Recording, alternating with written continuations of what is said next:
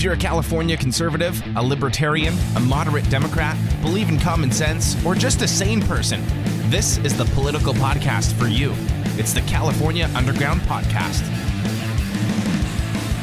What's going on, everybody? Thanks for tuning in to another episode of California Underground. I have with me today Cynthia, uh, my trusty co host, who is going to join me in commenting and breaking down Noodle's recent presser that he had to rush and obviously get out uh, because Roe v. Wade, as we all know, the decision, the draft opinion was leaked this week. So every Democrat with a national profile decided, I got to make it all about me and, and figure out how to grandstand about it. And uh, Newsom is no stranger to grandstanding. Um, and I figured, why not watch this presser? Because we watched it. We both watched it beforehand and as we were saying before we just hopped on, this is a wild press conference full of stuff that I got about 30 seconds in. I'm maybe not even that. Maybe I got like 10 seconds in before I had to stop myself and go, he really didn't just say that. That's unbelievable that he just said that. So, but before we get get started, how are you doing today, Cynthia? I'm doing great. How about you? I'm doing all right for a Friday afternoon, day after Cinco de Mayo. Um, not a big official Mexican holiday for everyone out there who doesn't know. Uh, even though someone wished me Cinco de Mayo walking out Chipotle, I guess they thought I was going to celebrate Cinco de Mayo at Chipotle. But um, wild. Yeah, so let's let's hop right in. Before we get started, do you have any thoughts right off the top, or do you want to save your thoughts for while we're in it and when we're, when we're finishing up, or does what do you think? Uh, my pre- preliminary like opinion is that like I'm personally 100% pro life in just about every single instance. However, um, I know you mentioned this in your coffee and politics Wednesday streaming, but um, you know, if you're in California, um, you know, it's it's one thing to have like a a private and then like a political stance, but you know, if if and I say if because this is simply a draft opinion, and you know, with politics, you can never be sure about anything until it's official, right? So even though I, I, I honestly believe this is going to be what ends up happening, um, it's not final until they make this ultimate decision. Um, that being said, if you're in California, like politically speaking, um, I don't. It's it's really not much is going to change. Um, if anything, the Democrats and the Democrats are doubling down on the state level, which I'm happy to touch upon later on. Um, but yeah, those are just my preliminary thoughts. I'm personally 100% pro life, but we're in California. It's it won't do much, but I still think it is a win. You know, just from like a personal and national perspective, even if it's not going to necessarily impact California politics in the way that I would want it to be. Um, mm-hmm. So I mm-hmm. do want to just kind of share that with the viewers, my stance on that. Yeah, and a lot of his presser uh, veers into fear mongering of some sort of slippery slope of what could happen with the Supreme Court. As if the Supreme Court goes out, and I, I think I've said this before, this fear mongering that like the Supreme Court sits there and picks cases out of the blue and says, "Oh, I want to overturn this and I want to overturn that." That's not how it works in the Supreme Court. Uh, it, it, it starts at a trial court, and then it has to be appealed, and then it has to go to the Supreme Court. And there are thousands and thousands and thousands of cases that apply for this thing called a writ of certiorari, which is Latin for like permission to go in front of the court every year. And the court only hears a small handful of those cases. So they don't get to pick and choose what specific thing they want to go after every term. They don't get to say, oh, I want to overturn uh, same sex marriage, which is what they've been kind of pushing is that, oh, that's the next thing. They're going to go after same sex marriage. Well, there hasn't been any substantial lawsuits about same sex marriage. So there's nothing for them to decide. And that's how the Supreme Court works. And I think they, they, they're trying to make it sound like the Supreme Court is actively going after these issues and these rights um, when in reality, that's not how it works. Yet they have to wait for a case to come up through the the ranks and get to the court for them to hear it, and then they have to make a decision on it. So, um, but there's a lot of fear mongering. There's a lot of he he went off script uh, for most of it. I, I'm pretty sure all of it. I didn't see him look at a teleprompter or any sort of notes. And I don't know if that's Gavin Newsom at his best when he said when he goes off script. Um, and we'll get to the famous uh, transphobe moment as well. So that's that's a little bit into the video that he's now getting lambasted for. So without further ado, are you ready to hop in and, and hear the craziness? Let's do it. All right. I believe this was at I don't know which parent parenthood it is, maybe LA or like it's in Los Angeles. It's Los Angeles. Okay, that makes sense why all the local news were covering it. Um, all right, let's hop in. The Supreme Court uh, appears to have relates to rolling back uh, our constitutional rights. The rights have been well established and affirmed over and over again uh, for close to half a century. It's a remarkable moment. Uh, I remember. Okay, so I apologize. This is not our that this was not my fault. The technical difficulties. These were the loudest videos I could find for some reason. He's in front of. If you're not watching, he's like in front of a bunch of mics, so it's hard to hear. He's outside. Um, so I'll try and fix it in post post editing. But um, he did say there constitutional rights that have been enshrined and held up again and again and again throughout our country's history. We're only about 10 seconds in, and this is the first thing I have to stop at. He must have short term memory loss because he must have forgot that he himself was taken to the Supreme Court by a church here in San Diego County down Chula Vista. And he lost because he was trampling on the rights of people who want to worship and they was trampling on their freedom to exercise their religion which is a right that has been enshrined and held up again and again and again. So it's ironic already he's like talking about right protecting rights that have already been enshrined and protected when he himself already was taken to the supreme court not too long ago for trampling on rights that are enshrined by the constitution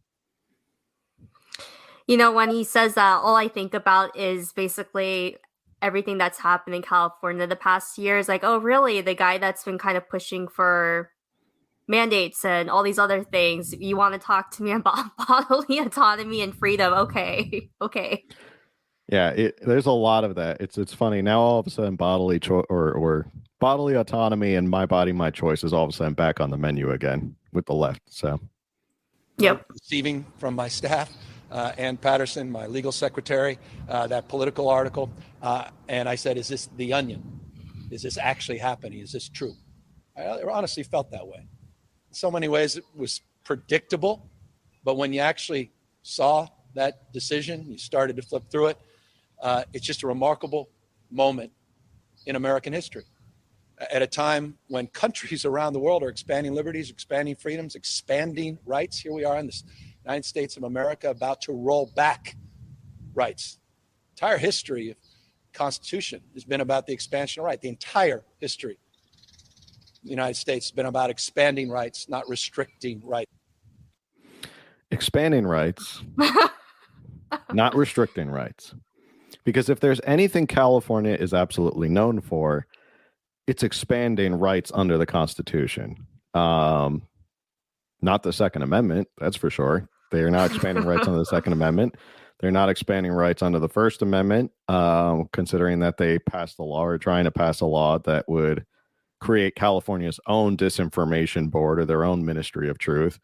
Uh, COVID, uh, worship, freedom of religion, I don't know, freedom to own your own business, the takings clause, any of that stuff? No, none of that rings a bell. Okay. So California has been trying to expand rights as much as possible under the, the Constitution. Yeah, the nerve. Um, before I forget, this was one thing I wanted to touch upon since we're on this topic of the Constitution. The biggest, you know, the issue of abortion is is obviously very very touchy, but the biggest reason that even people who even like more quote unquote moderate Republicans could agree upon why they support overturning Roe is because the right to abortion is not in the Constitution at all. Like constitutional scholars have have shared that also. That's probably like the like the biggest unifying reason why this would be, in my personal opinion, the right decision. Like all t- issues aside, as far as like where life begins and whatnot. Um, I covered a presser for work on what happened on the California political side and how the Democrats are combating this. And I found it hysterical as Newsom's talking about, you know, expanding rights. Um, basically, the presser was with all the female legislators at Sacramento. And following the leaked drafted opinion um, on Monday evening, obviously everyone was giving their statements. There were political politicians on both sides, nationally and statewide, giving their takes. Um, in California, the Assembly Speaker Anthony Rendon, the the Senate President Tempore, Toni Atkins, and then the Gavin Newsom, they released like their own joint statement um, talking about how they basically wanted to make sure abortion, you know, is a is a protected right here in California. You know, doubling down, doing their thing. Not that we're surprised, but at the presser, I even covered this, you know, for my report. But it was just hilarious. Like I, I pointed out the irony is that the right to abortion is not in the Constitution, and constitutional scholars have pointed this out. And at the presser, Atkins even admitted that the right to abortion is not in the California state constitution. So they want to cover all their bases and introduce this constitutional amendment to make sure that it is in the constitution. So she admits that this isn't in the constitution for the state of California. Um, that's why they're covering all these bases. And even in the legislature, um, they also have introduced a batch of, of bills um, some are still pending in the committee. Some, you know, have been pulled, but they did introduce a batch of bills to kind of cover all their bases, like on that side as well. Um, and there is one that does have a committee hearing in the next few days um, to make abortion, you know, quote unquote, you know, basically, basically make California a sanctuary state in, in, in those kinds of terms, uh, in a, a right. Um, so it's just really interesting to me. The Democrats, they don't care about the Constitution until it comes to this issue. The Democrats, they don't care about, you know, they they talk about birthing people, and then all of a sudden, women is now relevant. Men and women mm. are the mm. only terms that exist when we talk about this issue. It's really astounding to me. Yeah, and this is part of that fear mongering of, uh, well, there if this decision is overturned or if Roe v. Wade is overturned, all these rights are going to be taken away from people. When in reality, I, I touched upon this on Wednesday. Ruth Bader Ginsburg herself said that it went over, it, it went far beyond what it should have ruled because at that point state legislators were already liberalizing to the idea of abortion, meaning that there were more states that were not criminalizing it and they were just they were allowing it to a certain point. I, I haven't looked at the specifics of how many states outright ban abortion altogether. I don't think there are many states that outright ban abortion. Even Texas has what 15 weeks. They have the heartbeat bill, and Florida has similar lit- litigation or, or legislation that says after a certain amount of time you can't have an abortion. Um, so I, this idea that they're just going to take away rights, when in reality they're just taking away this decision and allowing the states to make their own decisions. And in California, I mean, you have all these people who are, are hopping mad about it, but it's not really going to change anything for California. So there's no rolling back of rights in California. Exactly. So let's keep going. We got we're only three minutes in, and we, we got a lot more of Noodles uh, rambling to get through. It's not rolling back rights, and this Supreme Court is poised to roll back constitutionally protected rights. And don't think for a second, don't think for a second, this is where they stop. And if you think it affects someone else over there, this is about you. I mean, if the right to privacy is not foundational, they're coming after you. They are. Philip. The right to privacy. the right to privacy. Okay. Um, well, first you can see he's alluding to uh, this whole slippery slope fear mongering because it doesn't change anything in California. So you can't really scare people in California to be like, well, if they overturn this, you can't get abortions. Now in California, they're going to do everything they can, use all your taxpayer money to pay for it. Um, he then he starts to go, well, you'll be the next person that they're going to start rolling back rights, and you picked up on it too. Now all of a sudden, there's a constitutional right to privacy and and what you do with your body. just so we're clear, this is the same Gavin Newsom and the California Democrats who pushed through a whole bunch of COVID bills, the vaccine work group, they called them, to force private employers, public employers, everybody, children, all of that, everybody in school to get a vaccine, whether you decide to or not. Correct? That's the same Gavin Newsom. We're all on the same page. Yeah, and it didn't like collectively like the Democrat apparatus as a whole, they I mean, to me like this makes my blood boil because yeah, like obviously politically they even like nationally, like every time there was things to come for a vote to like lift any kind of emergency or mandates, I haven't seen a single Democrat like voting wise ever be against it. So there's that. But another element like right to privacy even like in real life, like amongst those that tend to vote Democrat and even like the elected officials themselves, I remember they encouraged people to snitch on their loved ones if people were, you know, they wanted to go celebrate the holidays or do different things, you know, and defy the quote unquote orders. You know, they're the last people to me to talk about, you know, your right to privacy. They they mm-hmm. encouraged you to overstep those bounds.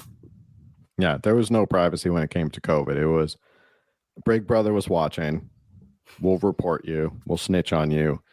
Oh, and you have to do everything that we say uh, regarding your own medical privacy and your own body. But now we're all worried about the enshrined constitutional right of privacy. 3:30. We're only 3 minutes and 30 seconds in of a 30 minute clip. So in the blank. Who, who is you? It's us. It's all of us. Across a spectrum of issues. You think for a second same sex marriage is safe in the United States of America? Give me a break. You heard an Indiana senator, United States senator, not retired, a current senator, U.S. senator, start talking about Loving versus Virginia. I'm actually old enough to remember that Loving decision was determined in my lifetime. I tried to look this up because I was like, there, there's probably an explanation. I doubt he's accurately stating what really happened. I couldn't find anything about what he's talking about regarding this Indiana senator. He didn't name which Indiana senator. He just said an Indiana senator, sitting Indiana senator, um, talking about loving uh, versus I think it's Virginia Loving versus Virginia, which for those who don't know was a Supreme Court case regarding interracial marriage, which back at that time Virginia outlawed interracial marriage. So now he's lumping same-sex marriage and interracial marriage together, saying that this is the goal of Republicans and the evil fascist Supreme Court is to get rid of same-sex marriage, and now interracial marriage will be outlawed as well. I mean, this court is just going to be on a roll. Once they get past Roe, it's just going to be you know they're just going to go one after another like immediately because that's how it works they can just run through issues and say we don't like this we don't like that we don't like this so yeah it's really interesting to me i i also couldn't i mean i'm pretty act I, I would say my most active social media platform is twitter as far as me going on it and putting out content and i couldn't find anything of what he's referencing at all um so fear mongering on that point. Um, and then another point, I know that one funny blessing from it was just seeing the like all the memes of uh Justice Clarence Thomas, like, oh yeah, like of course he's gonna of course, of course Thomas is gonna like rule out interracial marriage. Um, and for those who don't know, he's he's he, he's in an interracial marriage. So um, I just remember seeing those memes online, but I didn't see anything from like a senator talking about like, oh, more cases are that. Um, so yeah, I just thought it was funny. Yeah, I, I don't see. I couldn't find it, but um, not surprising that he's going to take something out of context um, and ramble off about it. So let's see what else he has to say. Blacks couldn't marry whites in the United States of America, and he actually suggested, because that's unenumerated in the Constitution, that that should. Okay, I'm sorry. Uh, this is a real. This has nothing to do with his politics. Uh, if you're watching, can he please button his jacket or not button his jacket? It's really distracting that he keeps trying to button his jacket, but he keeps failing to button his jacket. He looks a little sloppy in this. Usually he's better dressed. He looks a little sloppy. Um, My friend pointed out he's wearing a lot of makeup too. Oh yeah, I mean he loves wearing makeup, and he probably got his hair coiffed perfectly for today. Um, but his shirt looks all messy. He doesn't look like his suit fits and stuff like that. Maybe that's why he couldn't figure out his button issue but it was really bugging me. I was like, either button it or don't button it. So, be on the docket for the U.S. Supreme Court. Just think about that for a second. And, and you don't have to think that far back. I'll never forget. You look at the lower court decision in Loving case, I'll never forget the decision. The judge, when sentencing Richard Loving to prison, said, God, sir, God never wanted the races to mix because God put different races on different continents, he said, for a reason. That was the judge's decision. How far removed are we from that kind of thinking today with this current Supreme Court? I'm serious. How far away, how far removed are we from that kind of thinking with this current majority on the U.S. Supreme Court? But it's not just. I would say pretty far. Um, I, am just I'm just going to go ahead and say that was the lower appellate court. That was not the Supreme Court that he's talking about. Um, in this case, has got to be oof, early '60s, late '50s. Yeah, you know, if I remember, it's like '56 or something like that. Um, don't quote me on that, but it's around that time period. So, to give you an idea of how old this case is that he's talking about, he's trying to reference an appellate court judge who probably no one ever remembers from 70 years ago saying we're basically at that point where justices are acting like this. I think we're pretty far removed from that sort of justice saying anything like that. And like you mentioned before, like Clarence Thomas, like do you think Clarence Thomas holds that view about interracial marriage and that different races are on different continents because God wanted them that way? Or Justice Alito, who is, you know, has grandparents who are from Italy, I don't think so. Like, I is that what he's trying to say? Is that that sort of judge is now on the Supreme Court?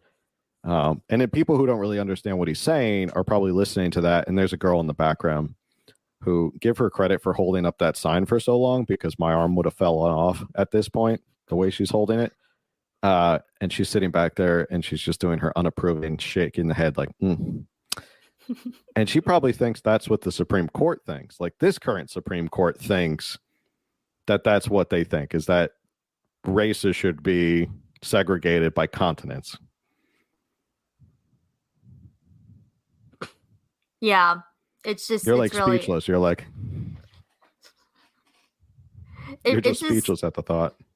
Yeah, it's just it's just it's just it's just yeah that that that was pretty much my entire thing. I I, I wondered what kind of comment. Well, it turns out like I'll always have something to say because I'm pretty opinionated, but um I was pretty speechless throughout this entire presser. Yeah, speechless is a good way to put it. I, w- I was flabbergasted. I like that word, flabbergasted. just think about what President Trump did during his just. We always got to talk about Trump. We always got to talk about Trump. Oh, we always got to bring back. Just remember how horrible things were under President Trump. Just remember. Watch my finger. Watch this finger. About things were so bad under Trump. Well, okay, and, and he doesn't really. Does he? Uh, let's see what he goes into about President Trump. Does he say what was so horrible about President Trump, or he just plays the fear mongering card? Federal judges, eighty-four percent 84% white, 76% male, young federal judges, 54 of them on the appellate court. This is not just about the three on the U.S. Supreme Court. Pay attention, America. They're coming after you next. That's not hyperbole. It is not hyperbole. Watch this space. If privacy is not constitutionally protected, this opens up panoply of issues. So this is a profound moment. And yes, we're not going to be defeated. Certainly not here in the state of California. In fact, we are going further. And while it's well established in statute since I can't get over that. Uh, he can't button his jacket. that we are reproductive freedom state. We are going to enshrine that, codify that, as we should in the state constitution. And I want to just applaud the leadership in the Assembly, in the Senate, Toni Atkins, Anthony Rendon, for not only supporting that effort, but embracing it in partnership with Planned Parenthood and its affiliates. And we'll be presenting that to the voters this November as an affirmative step to codify California's leadership. I want to remind folks we are the not just the richest state, fifth largest economy in the world, $3.36 trillion economy. We're the most populous state. Richest state, but always one of the highest in income inequality as well. Yeah. Um, the last time I checked, I think we have income inequality that is on par with like Guatemala. So the rich in California continue to get rich. The highest salaries uh, I read from Cal Matters was executive and directors made around two hundred thousand dollars a year. You know who was right behind them as the highest earners in California? Who? State legislators. So you had executives and directors, and then you had state legislators are the next biggest group of people to make over $115,000 a year. And if you know here in uh, San Diego County, I think it's over like 200,000 as a supervisor you make. So you make some pretty good coin as a politician in California. Um, richest state always likes to brag about the surplus and how much money we have. Um, can't drive down a road without avoiding a pothole in a place like San Diego where there shouldn't be potholes. But yeah, let's keep bragging about how we're the richest state and we can spend money to fly people and travel people here for free abortions.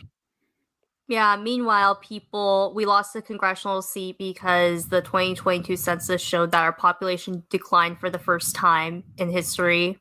You know, you know. Yeah, and more people are leaving, more people are, are heading out, heading for the exits. And this is you, you something just popped into my head. Everyone's talking about Elon Musk and why did he spend 44 billion dollars to buy Twitter? He could have solved world hunger, right? That's what everyone said. Oh, he could have solved world hunger at $44 billion. Imagine what California could do with its surplus and all its money it has just for California homeless and hungry. Have we solved yeah. that issue? No, haven't solved that issue, but we he likes to talk about how we're the richest state and have this huge surplus. So oh, you know, he's got he's he's weaving in the themes. The themes are these these white supremacist, evil uh, Supreme Court justices, you know, including Clarence Thomas, who was another black face of white supremacy in his mind. Um, President Trump, he's out there. President Trump is remember how scary it was under President Trump. And then he has to talk about we're we're obviously the city on the hill. California is so great that everyone should be like us. Look at me. I'm I'm running the best state in the entire nation because we're so rich. We have all this money. We're to let people come and get abortions for free. We'll pay your, your Greyhound bus ticket. It'll be great. We'll have medical tourism for abortions. It sounds like he's he's getting ready for a presidential run in my mind. But we already Oh yeah. Already, he's definitely yeah. getting ready for a presidential run. Oh yeah whether it's 2024 or 2028 he's he's gearing up so oh yeah his body is ready yeah he's he's ready he's got to work on the buttoning the the jacket though if he's going to be on presidential campaign tours Now, the next thing uh, the, the presidential campaign look when he goes to iowa he's going to ditch the jacket ditch the tie unbutton and then roll up the sleeves that's the the politicians have two modes if you ever noticed they have I'm dressed, I'm in my suit, I'm ready to go, I'm here for business, I'm an important figure. And then when they're out there on the campaign trail, the second mode they have is no tie, no jacket. They roll up the sleeves. And that's the I'm ready to get to work. That's the I'm ready to ready to roll up my sleeves and get my hands dirty and get to work. That's his that's the other one. I bet I you would. Yeah, go, go ahead. ahead. I was gonna say like, oh, and my one my one ad my one tip is when he rolls to Virginia, he's probably gonna add the sweater vest with that look. Oh yeah, the sweater vest. I just you, you, sometimes you just want to see politicians dress normally, like just dress like a normal human being. Like try and relate to people. You don't always have to be, in a suit or like in a button down with your your your sleeves rolled up and look so formal. Um, I agree. I agree. I mean, I guess he tries with his his jeans and his his pullover that he likes to wear all the time. But we're getting off track now. We're talking too much about his style and what he's trying to giving him style tips for when he runs for president. and the most diverse state in the world's most diverse democracy. And we punch above our weight. This is not a small, isolated state, California. This is a state where we estimate 8.6 million California residents are of reproductive age. Eight point. Does that include men as well? the birthing I- I- people. Does that include? I want to know. Does eight point whatever number you just spit out include birthing people, or is it just women? That's the fact I want to know because that's very transphobic if you're only counting women as those who are of re- reproductive age. oh my gosh. 8.6 million. Eight point six That's more than dozens of states combined.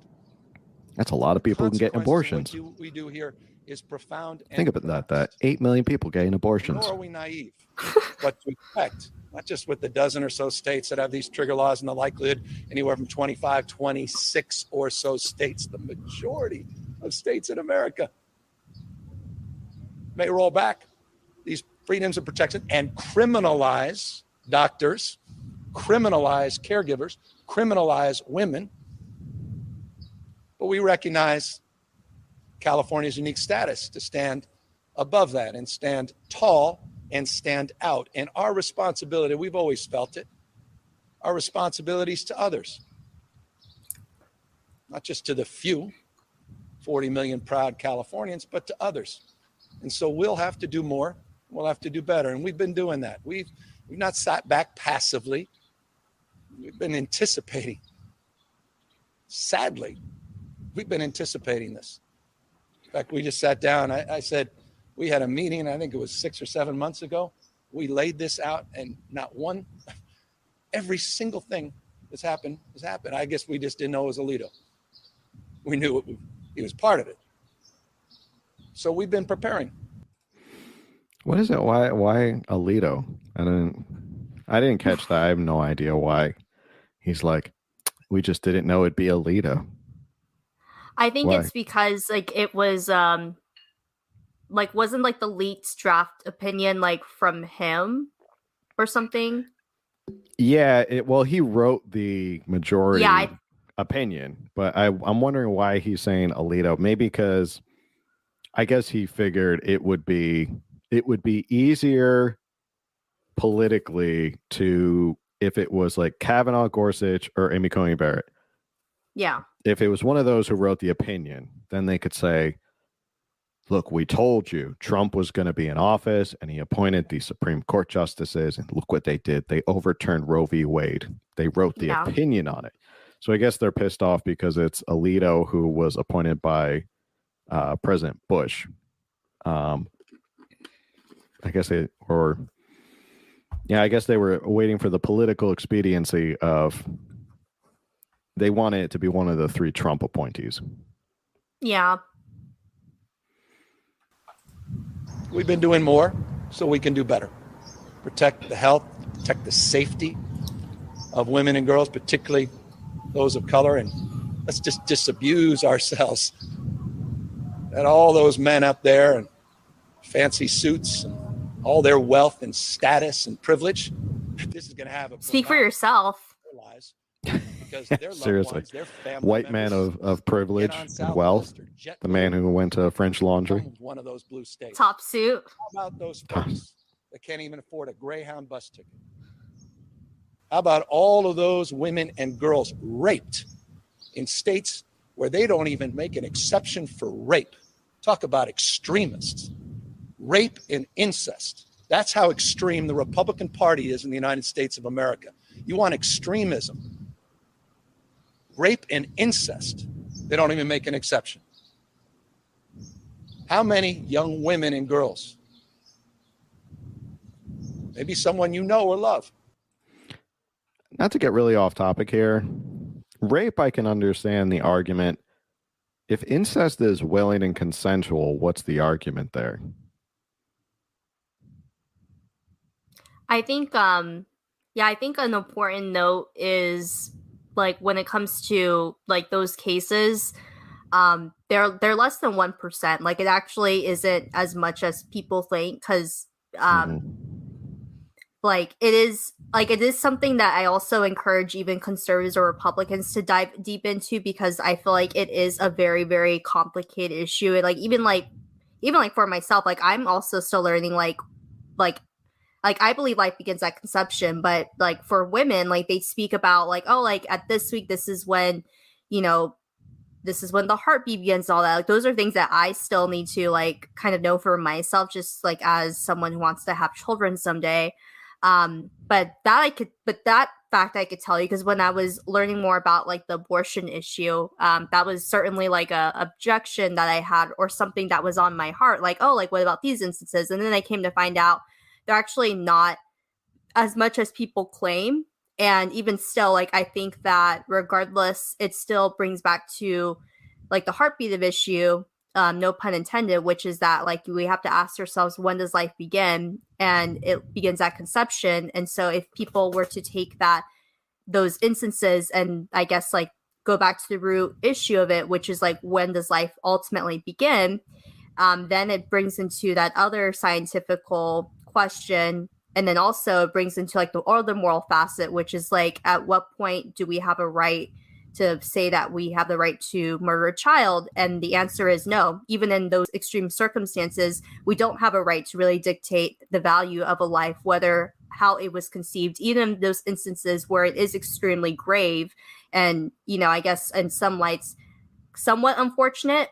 Um so even though those issues are obviously extremely extremely um, nuanced and very, very difficult to have. They are important to have, but I think it is also important to note that it doesn't dictate the value of a human life, no matter how one is conceived. And it's not our moral diction to really dictate if a life is more moral, not based off how it was conceived.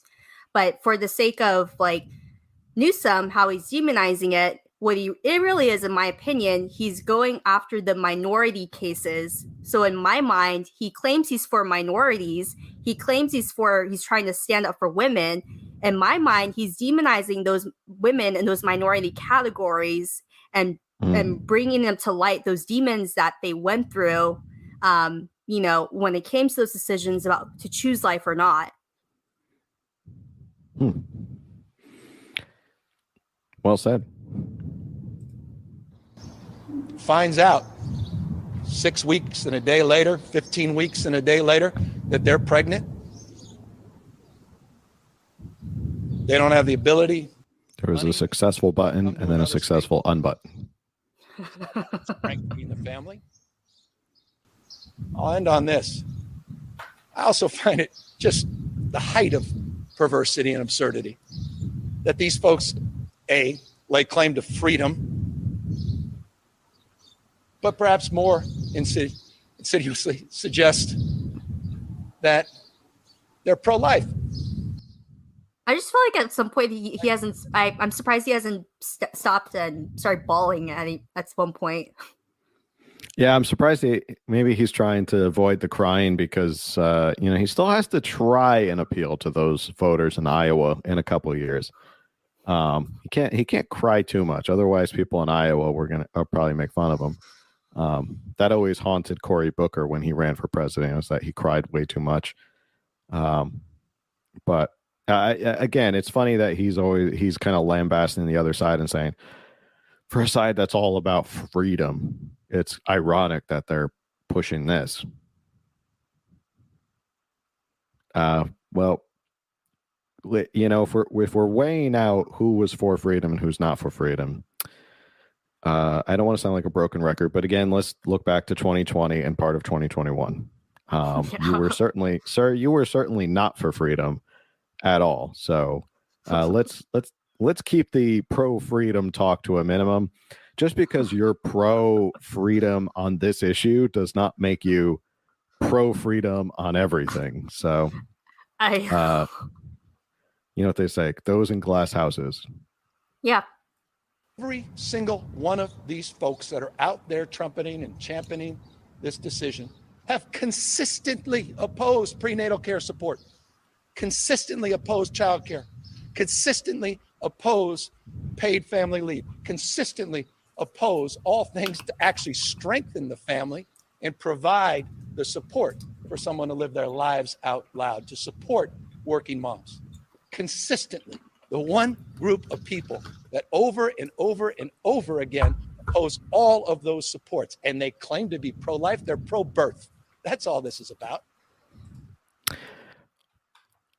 Uh, yeah, I mean, a lot of people um, assume if you phrased it that way and said, "Are you pro-birth?" I think a lot of people would say they're pro-birth. Are you pro-birth? Yeah, of course I'm pro-birth.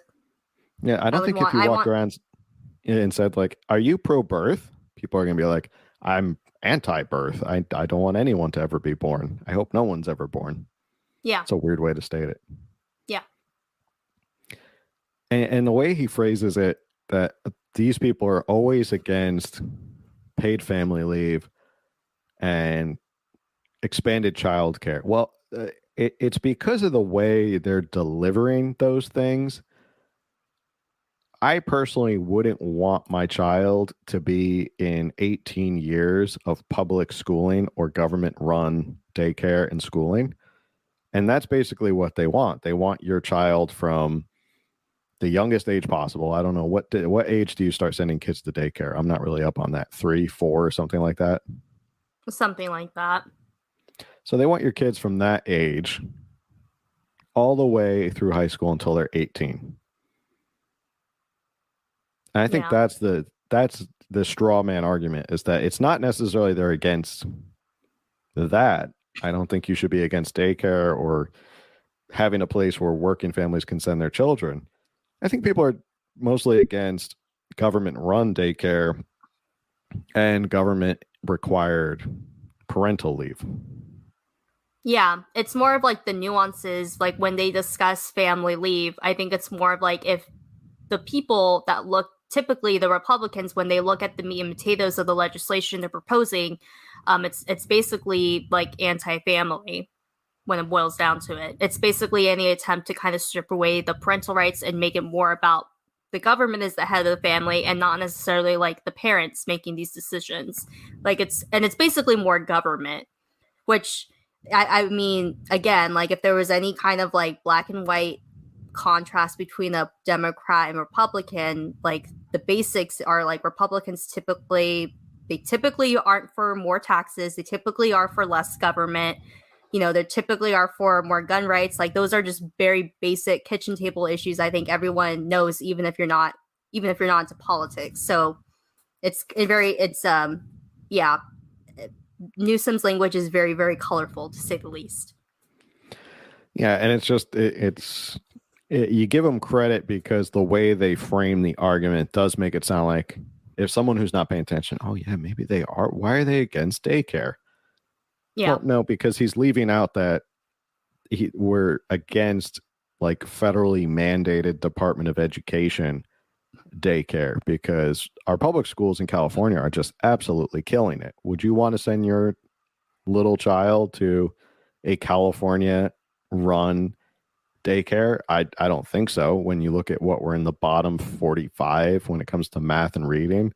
So let's pump the brakes on uh, maybe California should just focus on making sure their schools are better rather than expanding to daycare. Yep. It's the pro birth party. And then you are on your own, consistently opposing all of those supports. Hell, they don't even believe in climate science. Talk to me about being pro life. Spare me. Also, if you're so you're you're you're has what's the best way to to kind of state this? You're free. Your your party is for basically unfettered abortion. Yet you're also for unfettered daycare as well. Just to be clear, you want both. Am I? Uh, that's did that. I don't know. That seems weird to me, but I'm trying to wrap my head around that. Like, yeah, there's pro birth and like there's pro life. I don't know. That was weird to me. I don't know where I was going with that point, but maybe someone could figure out what I was trying to say. Put it in the comments. your body, your choice. It's a hell of a moment to live in. Like you say, successful button. Eh? we will stand tall, we will stand firm, and we will affirm the constitutional, currently constitutionally protected rights of women and girls, their reproductive rights and freedoms in California even though he pointed out that this was not in the constitutional rights, so that's why they're introducing constitutional amendment to include it in the state constitution. But okay. Yeah. By punching above our weight, working with other like minded leaders and governors and legislatures all across this country. And we're not going to roll over. We will not back down. And we will continue to fill in the gaps and address the disparities that continue to persist, even in a state like ours. Even in California, even in California, women and girls still have to travel long distances to access their reproductive rights. Even in California. It's a big state. California, though we're changing it. You still have women and girls that can't afford the copays for procedures and care. That will change in January, even in California. Can you imagine how so many others are suffering in all these other states. So this is a, a powerful moment. Uh, personally, for young kids, I had to explain to my kids. I can. I I had some other friends of mine said I had a hard conversation because the first conversation, very young kids about what Roe is, what I um. This feels like those those twitters or, or those tweets that are now constantly like made fun of about like somebody says oh my five year old came running into the room and, and asked what does the ukraine invasion mean for nato alliance and whether we're strong or weak on the world stage and i responded it shows that we're weak thanks to president trump and then we cried together like it, that yeah. story makes it sound like I sat with my children and explained what Roe v. Wade meant, and we sat and we cried together. I don't think yeah. kids really care ab- about abortion. Um, and that sounds like a really weird topic to have. Uh, that sounds, I, sounds like a weird conversation to have with your your young children. So no, I agree hundred percent. Um, I don't think kids care about abortion or this issue at all. It's it's very complicated. It's not it's not it's not even interesting in the slightest to be honest with you. And then the second thing is like of all the things to like sit down and like have a talking with your kids. Um I just think again, like even though I'm pro life, I always aim to to be as delicate and as compassionate empathetic as possible because there is a lot to it and I'm and I'm always very willing. In fact, I have changed people's minds on this issue. And so I take it very seriously and I try to go about it as delicate as possible. However, um, I'm not going to sit here and lie and be like, yeah, like I think this is a really great discussion to have. Like, imagine like sitting down as a father and having to sit with your daughter and be like, yeah, it really sucks that you know you're not going to be able to get an abortion on demand like you know like just even like the people mm. that are more pro-choice or even if like when we talk about the nuances about when abortion should be legal or illegal whatnot you know there is some kind of boundary that there's there's some kind of boundary of humanity people have when discussing out even like the people who are more pro-choice like at least they're going to be like yeah but even though i think the government shouldn't be quote unquote involved and you know I just think that it's not it's still not birth control like they at least have some kind of like regulation right like they there's some mm-hmm. kind of elements where like hey like i just don't think abortion is birth control even though i believe in it or whatever right um and so when i think about what newsom said it's just like you're basically he's basically depicting like the most inhumane position that one can have even if you're someone that is adamantly pro-choice and i think it's disgusting and it's immoral mm-hmm just to everyone in the comments, I do see you. I see all your questions. I see the questions are lighting up. We're going to get to them in a little bit. I do want to finish up. What we'll finish up in a little couple minutes because there's like five or six more minutes where it gets really interesting, and then we can we can go to questions. Privacy is, choice. Those are hard conversations with young kids. But they're conversations we're all having that we prayed we never would have to have. I mean, they're hard conversations with little kids because uh, I don't think little kids understand what the heck you're talking about. Because we thought we were living in a country that was expanding freedoms and choice and providing sanctity, not only of those decisions to be advanced in privacy, but also protecting people's right to privacy as a foundational principle in our democracy and republic. So I'm grateful for. Again, respecting the right to privacy, just not vaccine mandates. Just don't talk about those. when it comes to that, just don't talk about that. We can inject your body with whatever we want. Whatever we want. Whatever we want because we made it law. So all the incredible work of Planned Parenthood, all its 108 affiliates in the state of California. I'm really proud of our legislature, proud of our legislative leadership. We look forward to going in front of the voters, affirming this constitutional right uh, in our state, in the Constitution, not just statute, because we now recognize the vulnerability of the moment we're living in and continue to work with others all across this country and continue uh, our efforts to call out the hypocrisy uh, that we see across this nation. I apologize. I can't. I turned my volume all the way up. I couldn't hear what this guy's saying, so I tried to make out what the questions are. No, and I and I think it's the right question. It's a hard one for me because this is so much more pronounced and profound than just sort of an electoral frame. Though elections do have consequences, and we saw that with with Donald Trump. Oh my god.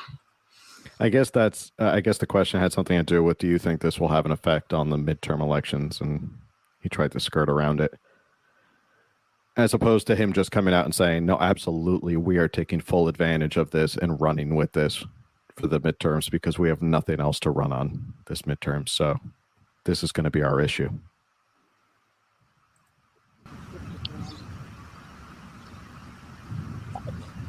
Take, putting my political hat, I hope so. Boy, guys, this never happened in our lifetime. We're taking away rights that have been affirmed over and over again and well established. They are taking them away. Wake up, America. Nobody's taking away any right. I don't understand this. And he keeps saying rights as in plural, but I I don't know what rights that are being taken away since states can decide on their own. I it's not like it'll be illegal in California. So Yeah. Wake up to who you're electing. I love I love that appalling silence. Uh, it's all about it's this headline of this leak, this leak, the right to privacy against leaks, I guess, that matter more than the damn decision that is apparently pending. They have a hard time even defending this moment when they're wholly responsible for this moment. And so I hope people uh, hold these elected officials into account or to account, and I hope they consider the positions of those they are supporting uh, or opposing in this election. And I, I, certainly hope it has an impact, but that's not what this should be about foundationally because it's so much more profound than just a situational election. It's so much more profound than the election, which we're going to take full advantage of to help win elections. We're going to make it seem really, really important. Yeah, even though I, I have a feeling this really wouldn't impact I think that they're really, really trying very hard to stop the impending red wave that's likely going to happen. Um, and I just don't. I think that. I mean that that's just my theory on why the leak happened. Otherwise, why would it? Like, of all the cases that this could have happened, mind you, they they have the Marshal of Court and the FBI. So, rest assured, we will find out who leaked it. Wink, wink. Um, yeah but it, it boggles my mind of all the things of all the cases where that happened had to be this one around this time like it's mm-hmm. it's just really it boggles my mind to me um so in my per this is my theory not not it's not there's no facts yet but my theory um i think it was an attempt to kind of you know stop republicans from getting a lot of massive wins and i don't think i think that it's not gonna help the Democrats at all. I think if anything, it's it's uh making it worse. Like they're basically they're dying on their hill. They're digging in their claws, and it's it's really kind of astounding the train wreck mm-hmm. that they have. And no one on the left ever talks about how this is unprecedented. That there actually is there was a leak. Like like Adam Schiff said, I don't give a damn about the leak. I get I care about the opinion. Well, you should care a little bit about the leak because it's never happened before in Supreme Court history that they've leaked a decision like this. It does kind of create a trust issue with the Supreme Court. And that's this is what we're seeing right now is exactly why they don't leak opinions and you don't see them before they're actually final opinions because the idea is they're supposed to be decided based on the law and the facts, not on public sentiment. So, yeah, agreed exactly? Well, we're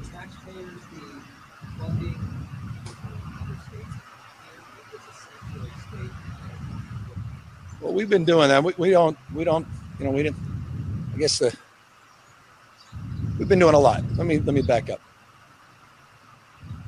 I think you know it's always moments like this. What are you going to do next? But I really think it's important to talk about what we've been doing pretty consistently. I mean, no other state in the union is doing more to I think the question is what is California doing in response to this? We were doing in anticipation of this because it led to a series of initiatives and bills, led to a new task force that was created, went to a series of recommendations, including dealing with copays that we enshrined in our budget that will go into effect in January. We went to the expansion of support for providers, supplemental support, half a billion dollars that we provided uh, to support our caregivers. Went to part and parcel of our $1.7 billion workforce ask of the legislature because we have issues of recruiting and retaining. I, I noticed all behind him. I mean, I'm no biologist, but I noticed that it look uh, it appears to me that there are a bunch of women behind him. I don't see any men behind him, right?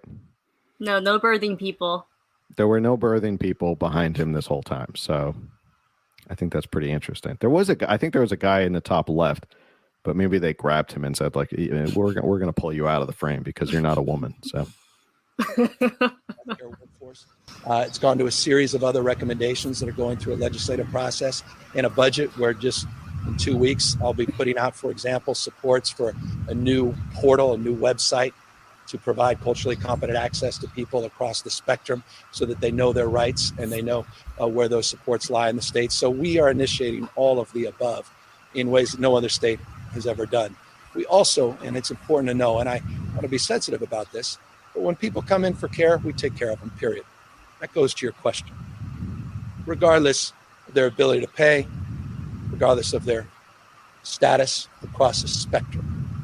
And that's been well established here in the States, a principle we hold dear. And I should just note um, the 108 affiliates of Planned Parenthood and Planned Parenthood provide. He's talking about a lot of gobbledygook, but there's a line in here that I think cracked me up. This is not just about the issues. It's coming up. I know it's it's within the thousands and thousands of people in the 18 minute mark. The state, not just for abortion as well, that we're already providing. And so that's baked into who we are and what we do. And to the extent that that need will grow, uh, as dozen or 20 plus states uh, restrict that access, California uh, will do its best to provide for as many people as we can.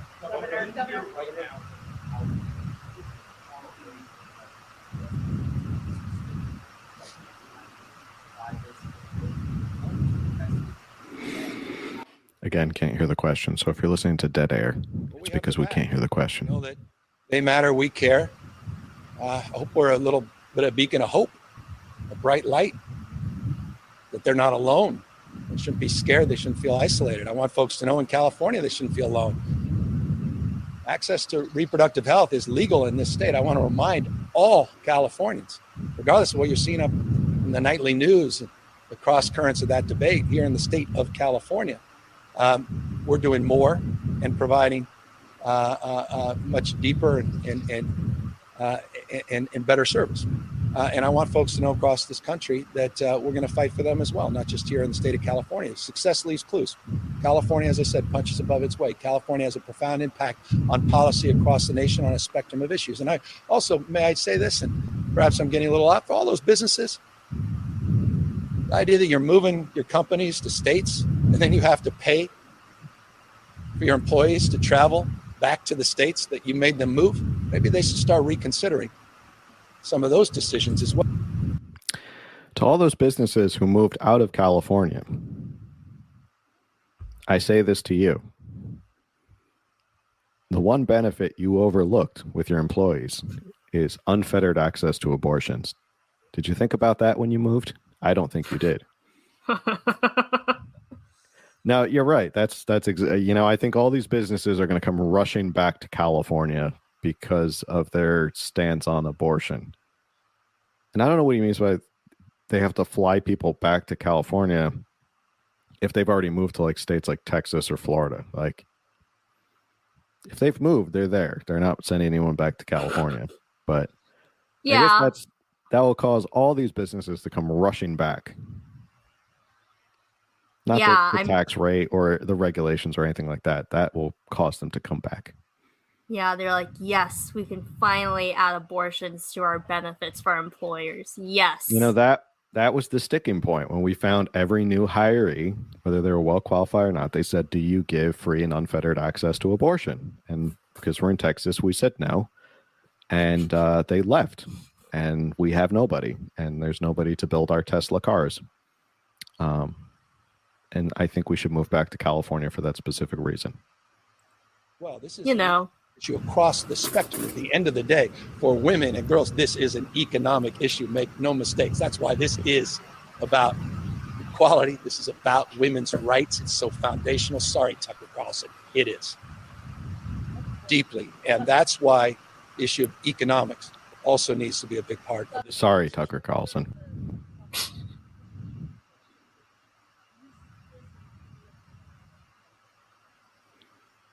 I'm hoping it's coming up soon. It's it's, it's pretty funny.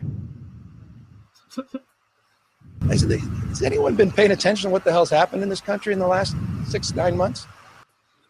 I think a lot of people have been paying attention. Uh, noodles. A lot of people have been paying attention. What's been going on in this country for the six past nine? How about the past two years? We've been talking about what the hell is happening in this country, specifically in California. We've been paying attention. What's happening in this state? So, yes, a lot of people have been paying attention, and I I think that will bear out in the midterms. Um, I- I- and I would fa- I would say a lot more people who didn't used to pay attention are now paying attention. So because of him. because of him specifically, I think a lot more people are paying attention. Yeah, What that guy DeSant, what, DeSantis or something? Santos? Okay, okay, just that that was it. Just stop. Just stop. Stop. Stop the the uh, stop the facade. You know who Ron DeSantis is, okay? this cute little game of uh, that, that, that governor uh, DeSantis, Santi DeSanto, I, I don't know, whatever, whatever his name is. You know who he is, and because you've tweeted at him and you constantly tweet about what happened with the "Don't Say Gay" bill and Disney and what's going on in Florida with how they were free under COVID. So don't I, I know he was trying to be cute and do the little slight of like, you're not important enough for me to know what your name is. You know who Ron DeSantis is. Okay. He's likely going to be your opponent in 2028. So uh, it just just pump the brakes on the the faux I don't know who you are, you're below me attitude. I, I when I heard that I actually laughed out loud. Yeah, I thought it was hilarious. It reminded me of when um, he did a presser and he um he was he was someone brought he was talking about the recall or something. It was like after he won and he was like, "Oh, like it slipped my mind." Like and he basically like pretended acted like he didn't know who Larry Elder was. It's just like, "Bro, you just spent like you just for you just raised over 10 million dollars for a recall to do ads against him. Like, you know who Larry Elder is?" Yeah. And Yeah, that's what I, I- thought of when I heard that. It was hilarious. Yeah, either this is one of those issues where either you're playing dumb because you want to talk down to him. That's fine. You, you're trying to do a cute little slight at Ron DeSantis, the the polar opposite of you when it comes to governors. Yeah. Or you're incompetent to the point that you don't know one of the most popular governors in the United States. Yeah. That's your that's your two choices. Either you you don't know who he is because you're incompetent and you're a moron, or you're just playing this cutesy little game. But when he said it was oh DeSantis DeSanto, it's like you got his name right the first time. Okay, you don't have to pretend like you don't know who he is. Yeah. Doing in Florida, the attacks on the LGBTQ community. I mean, they're going after now social emotional learning. I mean, CRT. I mean, just completely made up out of whole cloth. I mean, if there was any state Yeah, that has CRT, I guess whole- yeah, CRT is social and emotional learning. Okay. California. So now it's about social emotional learning. They're coming after that next. They're banning books. They're banning books. This is 2022. Check your watch. Anyone paying attention? What the hell's going on? It's not just about January 6th. Voter suppression, Oh. private police forces. Can you imagine? Oh yeah, you got to get oh, January. Oh, we 6th got in to we got to we got to talk about January 6th. This is like a drinking game. You know, every time he Yeah. mentions Trump, every time he mentions January 6th, anything like that, he's got he's got to get it in there. Um, yeah. a private police force to send down to LA to make sure we're make, monitoring local elections. This is extremism at a scale and level I've never I never experienced in my lifetime. Wake up, America. That's all this is about. Wake up. And you know, people. I- I'm There's just- something wrong with the idea of people. future ex-governor. The guy was There's something wrong with the idea of people making sure that election laws are enforced. There's something wrong with that. That's radical in California. Election Wow, I'm laws. clutching my I'm clutching my pearls. I know. Election laws. We don't need those stinking election laws. poor kids. Wake up. And I say that as a father. I say that as a Californian, as American. Wake up, America. Wake up, America. that said that this issue is the defining issue of the 2022 race. Why is this issue more important than inflation and homelessness and everything else? Because rolling back your fundamental constitutional rights has a profound impact across the spectrum of issues. It's a foundational issue. Everything's built off that fundamental right, freedom. I mean, if guys like me were getting pregnant every day, you, I mean, does anyone think this? This is comical. Transphobe.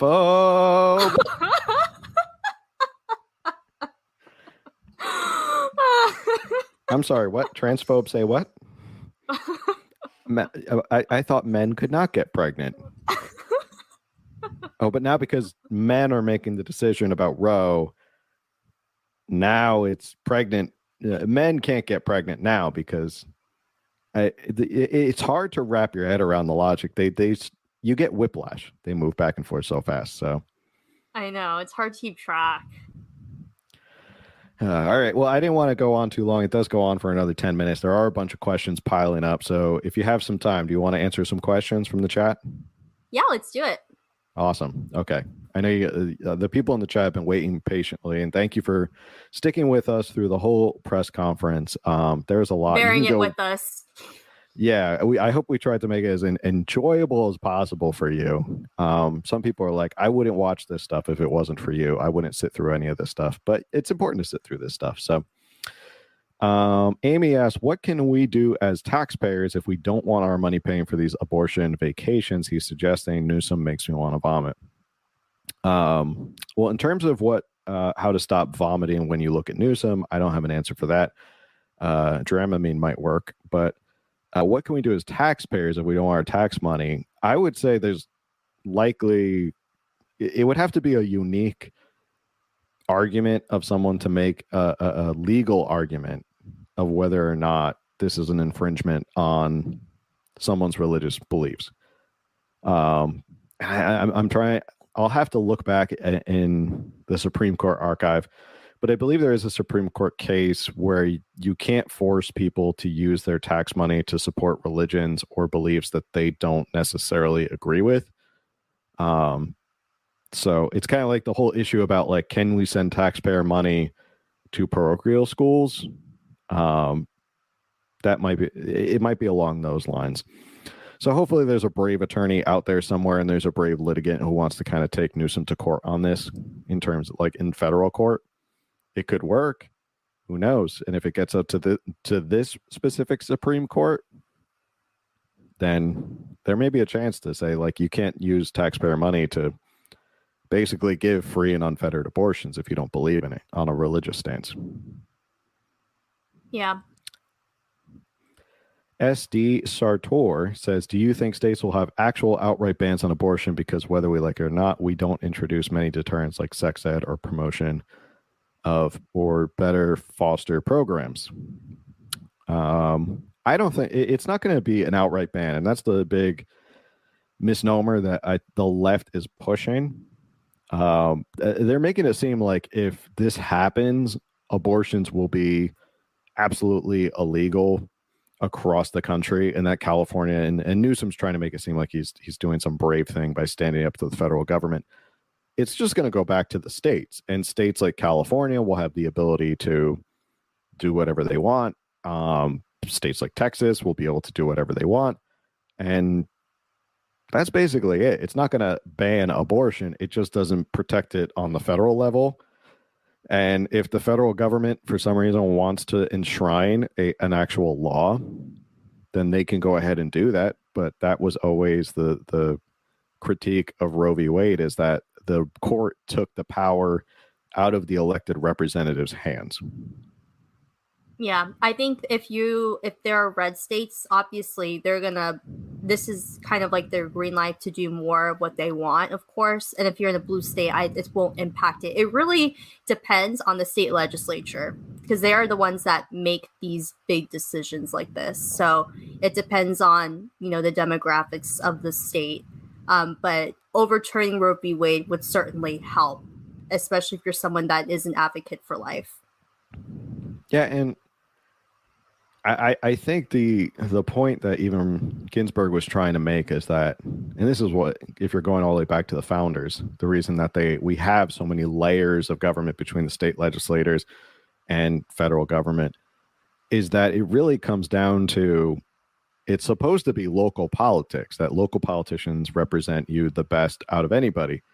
Um, and if you go to an area where the politicians don't represent you i mean for many californians that's what it feels like every single day. Many of the politicians don't represent you.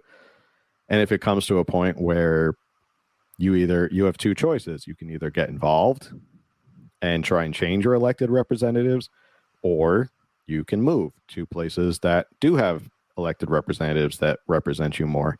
And i think that was always sort of the intent was if it's important to your legislators who represent you it'll go one way or the other. If not i mean that's really how we're supposed to have our voice in this. Not the supreme court just whole cloth legislating for the entire country. That was never the intent. Let's see. Um SD Sartor follows up. Eventually, they will begin to see more problems if they don't allow exceptions for abortions, such as rape, life threatening, and a decent amount of time for abortion. The current Florida bill is the perfect mix between pro life and pro choice. I haven't read the Florida bill in its entirety, so I don't know um, the details Yeah. of it, but but I'm, ass- I'm sure most bills that are being introduced at this point that are considered really restrictive um, are 30 40 years ago would have been incredibly liberal. So to put it to put it one way like the abortion wasn't really decriminalized in california until the 60s so if that gives you an idea of back in, in the 70s abortion was just starting to be accepted. And bills like texas or florida would have been really radical back in the day but now they're seen as the most conservative and, and restrictive. Yeah. Uh, let's see. Do, do, do, do, do. Someone said, but how else could they spark the riot season? They need a leak. Yeah, they the summer. Well, the summer of love is coming, so Yeah, the Summer of Love's on its way back. Summer of Love uh, tour is is ready to to launch um, pretty soon. So get ready for that. And I don't think that's going to help the left either to see um, Antifa and anything like that out there and making noise and um and, I still don't understand how it's okay if Antifa shows up on the steps of the Supreme Court screaming they want to burn the effing place down. That's not that's fine. That's just part of protecting democracy. But people who were let into the Capitol building by security guards and wandered around, that was an insurrection, right? Oh, and we would be amiss if we did not mention our girl, Elizabeth Warren. Oh, she With her she her acting was spot on. yeah, like you know, she does her thing, you know, starts clutching her pearls, and all I could think of, like I see her clips online, is insurrection. This is okay. But whatever happened on the darkest day since 9-11, whatever Trump said, that was an insurrection. But okay, okay. Yeah. Yeah, and so if she's running around saying saying stuff like that, is she now going to be brought up for inciting insurrection against the US government? Um my one of my favorite and I say that sarcastically, Marjorie Taylor Greene was actually cleared I saw before we hopped on the podcast in her trial. The judge Mhm. said they did not prove that she had anything to do with the insurrection. Off topic, but I thought that was pretty interesting. That we're now at the point where the left is actively taking politicians to court to try and paint them as insurrectionists, even though they have absolutely no evidence that they were insurrectionists. Yeah. So I, I can only see the ads now are going to be an ominous voice. And they'll show footage of January 6th. They'll show footage of Donald Trump. They'll show footage of the three justices who were selected by Donald Trump. And they'll say, Your rights are being stripped out from under you. Something like that. And then it'll just be in that like red overtone of like scary. They're coming to get you. So vote Democrat. You should be a Democrat consultant, Phil. You would make should, this yeah. cycle. yeah, I should. I mean, I, I, I, I would make so much money. I'd be like, guys, this is the idea. What you're going to go with, and they'd be like, great. Here's a hundred thousand dollars for your idea. It'd be an easy life. But um, all right, I think that's it for the questions. Uh, any final thoughts before we wrap up for today? Um, um, on on the whole thing.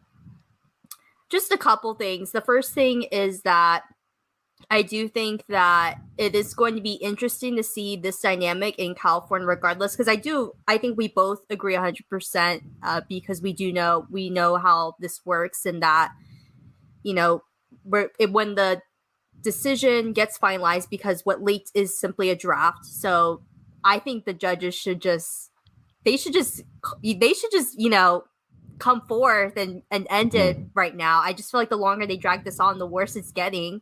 Um, that's my opinion.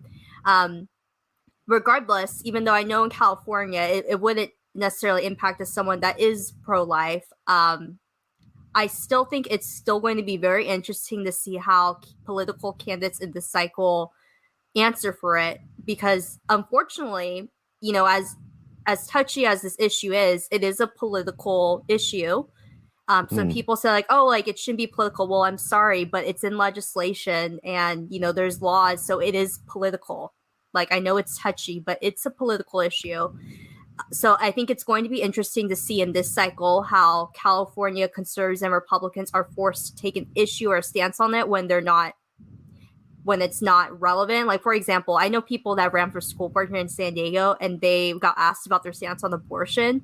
It's like uh school boards don't answer that, but now I think it's going to be interesting how people are going to have to be forced to you know have an answer for it. And if i was advising someone i would simply tell them that like if it's not relevant to your job position you shouldn't be saying anything because then you're just going to get pushed to a trap. That's what i would advise a candidate. Um, but if it is going to be brought up like for example if you're running for the state assembly they are introducing laws for abortion so you do have to give your stance on it um, but if you're a republican i would just be honest and say hey we do have a veto proof majority if i was pro-life I would vote for life. However, just know that there is a veto proof majority. My goal is to get in office, make sure I cast Mhm. my vote for life, and I want to help make sure there's more Republicans in there so we can, you know, add balance to legislature. So we're not you know an abortion on demand state just things like that right? So if it's relevant obviously you are going to have to be forced to take a stance if even if you weren't going to before. And then i would advise if you are running for office and abortion is not in that like don't bring it up. It's already going to make it worse. But even like for example for statewide Lanhee Chen who's running for controller like there's people that are pounding him to give a stance on it. And he released a statement that basically like you know he said it was basically alluding he's not gonna you know give an opinion about it because Mhm. he's right and that like um trying to be a fiscal watchdog has nothing to do with abortion. You know he's smart. Like he knows this is the play it's going to give. So i think it's going to be very interesting to see how this plays into california politics because it is going to be because it is a political issue. And then my last thing before i hand it off to you is that you know, I wasn't always, I didn't always have the same stances on abortion. So I encourage everyone that's listening, um, definitely pursue the truth. Um, I recommend looking at Lila Rose, Abby, Ab- Abby Johnson. Um, they're two of the, the best thought leaders in this movement for pro life, for, for pro life. Um, Abby Johnson has a memoir and a movie called Unplanned because she used to be she used to work Planned Parenthood and then she saw what an abortion is and that changed her life completely. Um, Lila Rose also did like investigative reporting on Planned Parenthood, so they have organizations of that. So I recommend checking out um, Live Action. I recommend checking uh, Save the Storks. Um, and then I know there's Students for Life. There's another organization that does that. So I definitely just recommend for you to, you know, open your heart to to this issue. It is very, very sensitive, but um, you know, I just think that it's important, you know, the issues of family and children. And if you have any questions all, or if you have issue, if you have, you know, opinions or want to have a conversation about this topic, you know, you can contact me on social media. Like I've mentioned, I've changed people's opinions about this issue and I'm you know, I'm very opinionated about it, but I think you'd be surprised how incredibly compassionate I am about it too. So if you are really interested in learning more about it, then, you know, hit me up in the DMs. I'm happy to have a conversation about it. Yeah, I think I've said um, a lot of what I want to say. Uh, Amy brings up a point: get, get out and vote in the primary election. The primary election, very important for people who are not aware, is coming up June seventh. Correct? That's correct. And then the mail-in ballots, you're going to be getting them uh, next week. So just be on the lookout. But you are you should be receiving it next week or in the next week or two. Yeah. So for people who aren't aware, make sure you vote in the primary, and especially here in California, that is really crucial because it is a jungle primary. So it's the two top vote getters. It's not automatically R and D. It's you're not always going to get the two choices. So when people say, "How come I never get to choose a Republican?" Well, because the Republican didn't make it past the primary most of the time. Um, so if that's something you want to see, make sure you go out and get people interested and get and go vote and keep an eye out for it. It's June seventh. Look at your keep an eye on your mail. You should be getting your you probably already gotten your sample ballot and all that. And I got I got a sample ballot and then I got the candidate statements. Um, so yeah, keep an eye out for that. But my final thoughts are obviously they they wanted all the big hitters to come out and say something about this, especially on the left. Um, Elizabeth Warren was running around DC like a, a mad woman, screaming and, and yelling. Uh, she'd really lost it. And then you have a bunch of other candidates or uh, candidates and Democratic politicians who are also coming out and saying uh, everything about this. Gavin Newsom. Um, the one thing that scares me is that they are now turning Roe into an excuse to achieve the radical agenda that they wanted two years ago, which was they want to expand the court. Uh, they want to break the filibuster. Um, and those are probably things they're going to try and run on that say, but expanding the court is not very popular with Americans. So the idea of even Joe Biden did not want to say he would expand the court when he was running against Donald Trump. Um, so it's not a it's not a winning strategy to want to expand the court, and most people don't know what the filibuster is anyway. So, in terms of whether this will change the midterm election, will have an effect. Maybe I it will it will galvanize the people who were already going to vote blue anyway. Um, but when it comes down to it, you know, you look at the Dow in the past couple days, it was down a thousand points. Yesterday, it was down, I think, three or four hundred points today. Uh, the housing bubble is starting to collapse um, or has been popped. Um, there's a lot of economic pain on the horizon, unfortunately, for America. And when people are paying five or six dollars for gas and it could go higher still, I don't know how many people are going to remember back to early May and say, well, you know, I know I'm paying six dollars for gas. I know I'm, you know, my house is worth half of what it is, and you know, my, I know my retirement account is basically in the crapper, but I want to make sure I vote to keep abortions top of my list. I, I just don't see it as a top kitchen table issue for a lot of people. Agree. And it's a long way, you know, in today's political climate. Between now and November is like a lifetime, it's an eternity. There's so much time. We haven't even really fired up all the primaries yet to know who's running. Um, so we'll, see, but it's definitely rejuvenated the Democratic Party, who seemed like they had nothing going into these midterms, and they're they're pouncing on it because they know it's their only chance, possibly, to get people out to the polls. Um, so that's my final thoughts.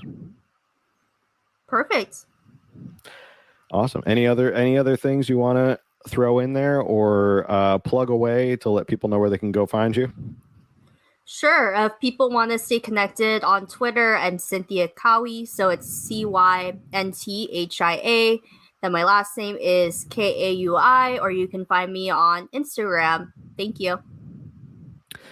Yeah, and as always, we do uh, two podcasts. We do Coffee and California Politics every Wednesday morning at 9 a.m. over on Instagram, where we sit and we chat. We talk about California politics over coffee. Um, it's live on Instagram, so you can enjoy the conversation over there. And then there's always these other podcasts where we have guests and we sit and we chat about stuff like this or videos. You know, it could be anything. So uh, if it's your first time tuning in, thanks for tuning in. You can always find this on YouTube. An audio version will be available on Spotify, Google, Apple, all those places you can get podcasts.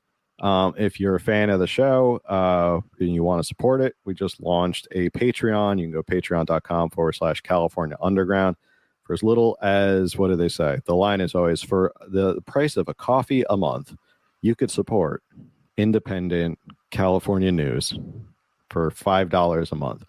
Um, and there's other ranges going up if you want to get free merchandise and stuff like that. If not, the best thing you can do to support this program just text someone. Text someone that you know who would like this show and say hey you should check out california underground. Um, i think you would enjoy it. So that's basically it. So thanks everyone. Have a great weekend and we'll see you on the next one. Later